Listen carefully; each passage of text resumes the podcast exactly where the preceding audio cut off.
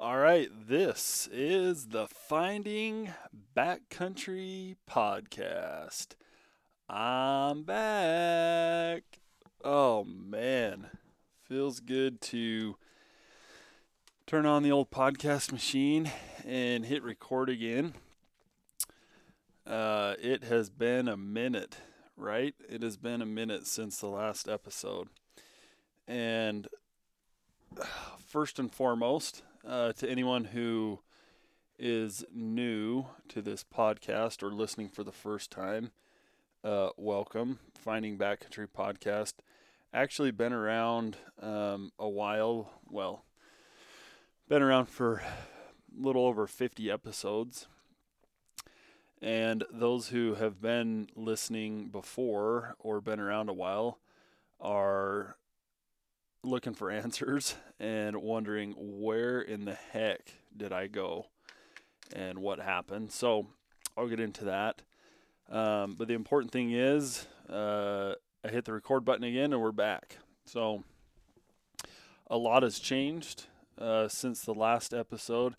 Uh, it was embarrassing, but I could not even remember the last episode that I had uh, released, and so I had to go back on uh, the old podcast app and check out. And then it refreshed my memory. It was uh, an epic mule deer mule deer hunting podcast with the Robby Denning, and so yeah. Um, where to begin? Uh, first of all, let me explain myself and the last five or six months or whatever it's been and hopefully those who are uh, had been pestering me to get episodes out will understand a little bit. Um, I had been pretty religious about releasing episodes and um, every week, and then all of a sudden, uh, things changed and no more episodes without any explanation, and so. Uh, the change in my life that brought that on was a new career uh, with a new company, and s- not just uh, not just in the same town, but also relocation.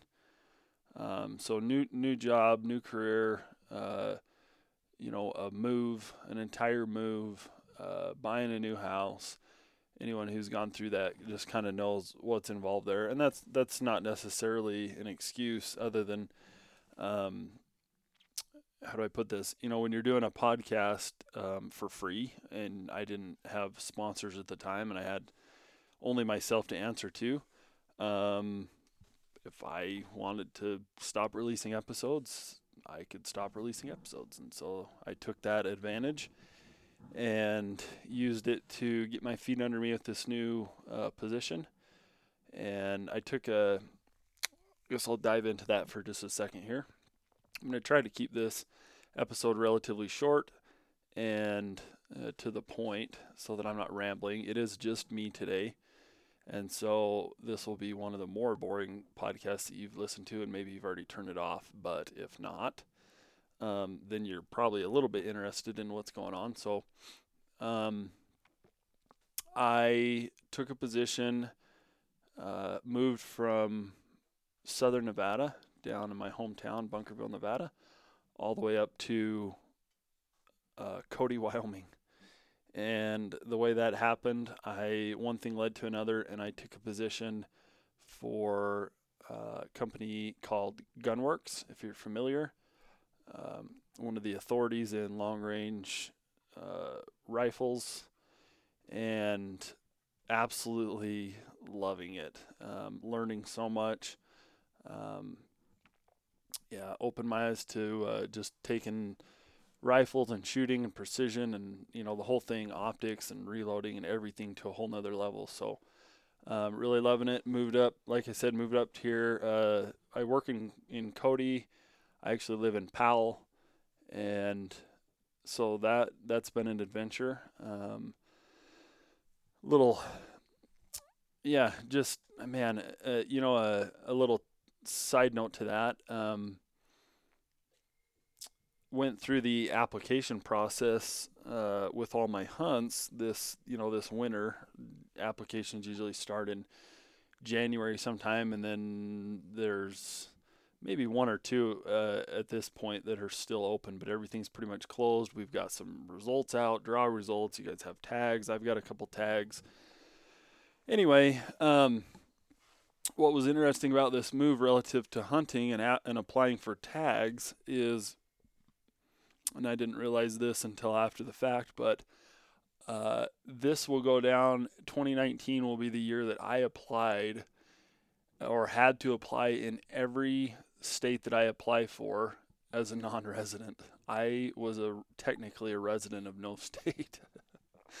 and so the way that happened is because the way Nevada's regulations read, you in order to be considered a resident, you have to um, have lived in the state of Nevada as your residence for six months preceding the day that you apply for your hunts. And I was actually the opposite of that. I basically had left six months preceding the date that I had applied. And so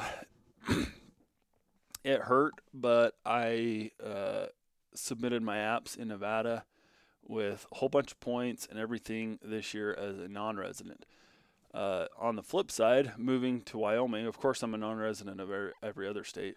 Moving to Wyoming, if you're familiar with their regulations, you must have lived in the state for 365 days, one entire year, uh, before you're considered a resident uh, in applications. And so I applied in Wyoming, although I lived here, owned a house already, everything as a non resident as well.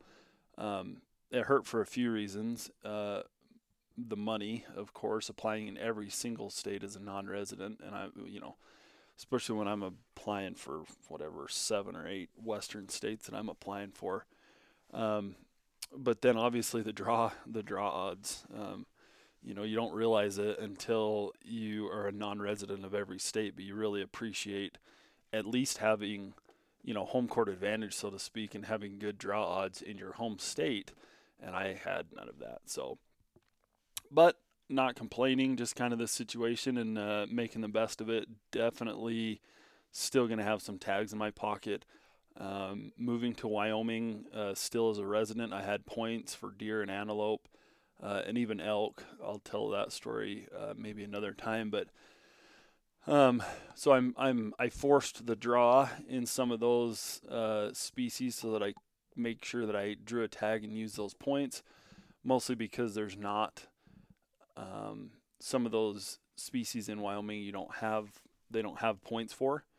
Um, and so I've got a few tags here in Wyoming, although I'm a non-resident technically, and then just picking up a few, you know, uh, random ones here and there in, in other states. So that is the quick and dirty. Um, you know, one advantage of moving up here, and this is this is just shifting gears a little bit, but if you're not familiar, um, we we when I say we, me, my brother, uh, my dad, my family, we uh, operate a, a llama pack llama rental uh, business, and we always joked uh, years ago, a couple years ago when we started that business you know, we looked at where we were on a map, and at the time, Southern Nevada, and we'll still be renting llamas out of Southern Nevada. We're all but booked up this year. Uh, but we always um, kind of jokingly looked at a map and said, man, if we could just locate, relocate, someone relocated to a place like Cody, Wyoming, for example, um, that would really that would really put us in the middle of um, you know the type of country and hunts where guys would want to rent pack llamas. Well, here we are. So uh, we don't don't technically have a sponsor uh, of this podcast yet. Uh, there may come a time here, but for now, we are sponsored by Backcountry Logistics, which is my own business. and so, if you just public service announcement, if you're in the you know uh, Wyoming, uh, Idaho, Montana, region of the of the world and are looking for uh, pack llama rentals, we uh, it's a slow process working out you know pastures and stuff like that uh, up here, but we've also got rentals that we've already committed to that are out of you know southern Nevada for this year, but um, we will have some llamas up here towards the end of the season and then going forward. So um, reach out if you are interested. Rentpackllamas.com and would love to get you taken care of. It's basically the only sponsor that we have, if you want to call it that, of this uh, podcast. So, all right. Well, just want to wrap up here. This again, I, I mentioned this would be a short one.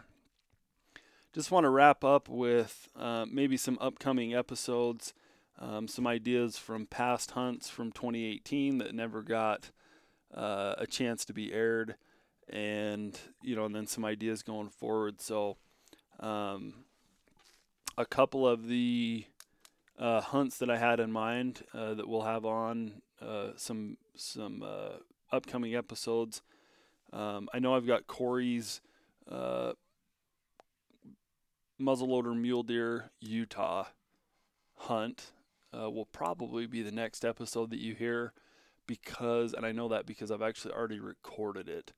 Um, and then another hunt that I will uh, try to get out and and uh, get on the air is my Utah rifle deer hunt uh, from from last year, and then another unique one that I think we would like to hear is uh, the story of South Cox, if you're familiar with him, and his Colorado uh, traditional archery elk that he killed this uh, last year uh, for a couple reasons, but mainly um, because I, you know, I've got access to Corey, and I may even have South on. Uh, that that would be great. I've, uh, you know, to have him tell his side of the story too. But um, I have a unique, we'll have a unique perspective from Corey, who was on that hunt as South's uh, caller, one of his callers.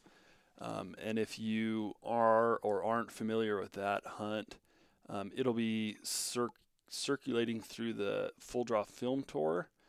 Um, you know, punchline or the spoiler alert is they end up, um, South ends up sticking a bull on camera. Some of the, if not the most epic um, traditional archery elk hunting footage that I've ever seen.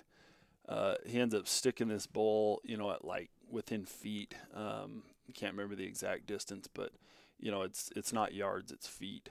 And uh, Corey was a part of that whole experience, so that might be one.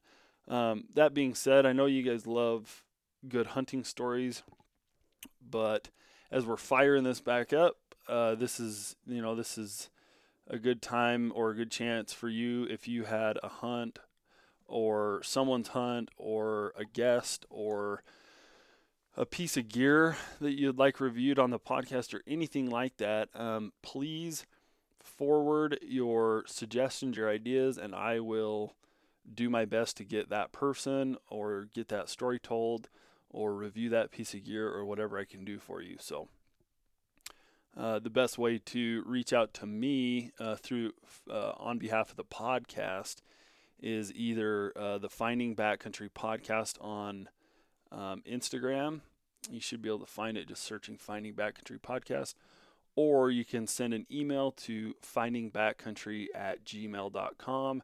Or, of course, hit us up or hit me up a direct message on my other accounts, just my personal account on Instagram, Dustin Whitwer, or Team Backcountry.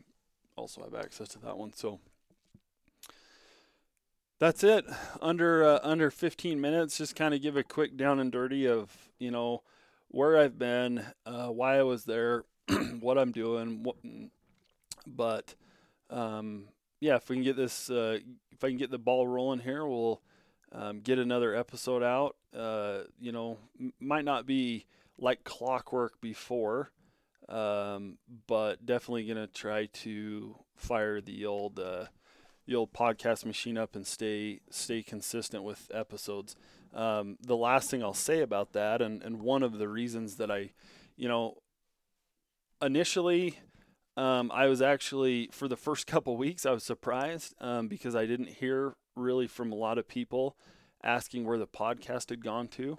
And so, you know, at first I was kind of like, oh, well, you know, must not have been that big a deal to people, which whatever. I was doing it not you know, not for listens or downloads or anything like that. Completely selfish. I do I do this for myself. Um, I always did, and I always always will because I just I love it. Um, you know, I'm not necessarily getting anything like financially out of it at this point. Maybe in the future, but um, over time, though, all of a sudden, um, I think people started realizing, like, hey, wait a minute, I haven't seen an episode in a while. And so the first week or two, there was not much. And then all of a sudden, um, you know, for like one month one to month four or five, it was just like all, I mean, just every time I saw someone that knew me from the podcast, they're asking what, you know, where the heck, uh, I had tons of messages just asking when I'm going to fire this thing back up. And so, um, you know, that was, that was definitely a, a big part of it. Um, another, another reason though, you know, not, not to toot my own horn here or our horn or whatever as a podcast, but, um, in the meantime, I, I kind of took, after I quit releasing episodes, I took a break from just the whole podcast world in general, just kind of, you know, I, I never have listened to my own podcasts, um, if that surprises people or not. I, I'm there when I record them, and so uh, I maybe listened to the first one or two when I when I initially started this, but you know I don't I I don't listen re-listen to my own podcasts. Um, and even then, I you know for a while there I was a little bit burned out with just hunting podcasts in general. Fired it back up, and I'm glad I you know I've gotten back into podcasts and but what I've realized is, in my opinion, um, there's not a lot of great podcasts out there. There's a lot of podcasts, um, and and not that they're not great. They're just there's not. Let me back up. There's not a lot of great podcasts centered around specifically backcountry hunting, um, it, in my opinion. So, you know what I'm trying to say is I th- I think we had a pretty good podcast here, um, and so you know, there, there are one or two. You know, I've I've got two or three or four on my um, you know podcast reel that eh, you know anytime I know that they release an episode, um, I'm going to be listening to it. Uh, Epic Outdoors does a really good job. Uh, Carter and Bronson and those guys down there. I think uh, Aron Snyder uh, is always good. Uh, fresh, pretty fresh perspective there. Uh, little trad little traditional archery heavy these days, which is fine. I don't have any problem with it, but um, you know, and then man, I'd have to pull my phone out here and honestly go through some of these um, these podcasts that I listen to and see if there's you know so, solo hunter when when he Tim when Tim releases one it's always good I love his um, you know and there's you know a few others. Uh, interviews with the hunting masters always has a good one. Western Hunter just fired up a good podcast um, that I think you know is going to be good going forward. Uh, Meat Eater is you know is always good. Again, a lot of those though are not. They're just not specifically backcountry hunting. Um, you know, a lot of them are, but you know, Meat Eater's not. Um, you know, and even even like Kifaru Cast is not exclusively backcountry hunting. The Rich Outdoors, again, not exclusively backcountry hunting. And not that we're to always talk about backcountry hunting necessarily. I mean, we we've told stories and had guys on here, you know, killing bucks that don't backcountry hunt, and that's fine. But we're to always try and recalibrate to that uh, topic. And so, anyway, I've already talked too long. Oh, uh, South podcast, the Western Bowhunter, uh, again, when he releases episodes, is good. That's one of my favorite ones. Um, our uh, GunWerks podcast, Long Range Pursuit, if you're into that world. Again, not backcountry hunting specific until I get my hands on it. And it seems like every episode that I'm a part of is uh, backcountry hunting, whether it's optics or, um, you know, I did one with Brady Miller on there about gear and tactics and stuff like that. But anyway, um, you know, Nock On. Nock On is really good for just archery specific. Oh, and then of course Gary V, the Gary V audio experience definitely not even hunting related. But that said, let's do this. Let's fire it back up. This is episode 52, and uh, we're back. I'm back. Thanks for listening. See ya.